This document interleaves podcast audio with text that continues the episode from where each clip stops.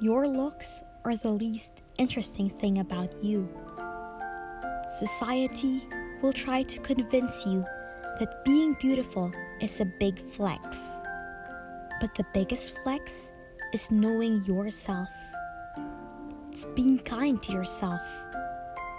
The biggest flex is showing up.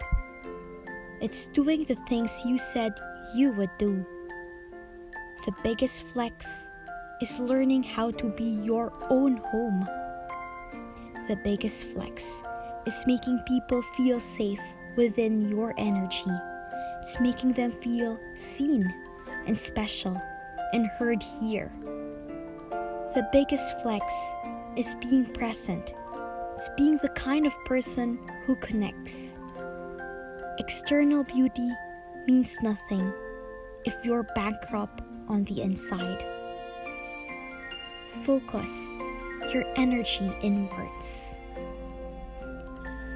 By Bianca Sparacino.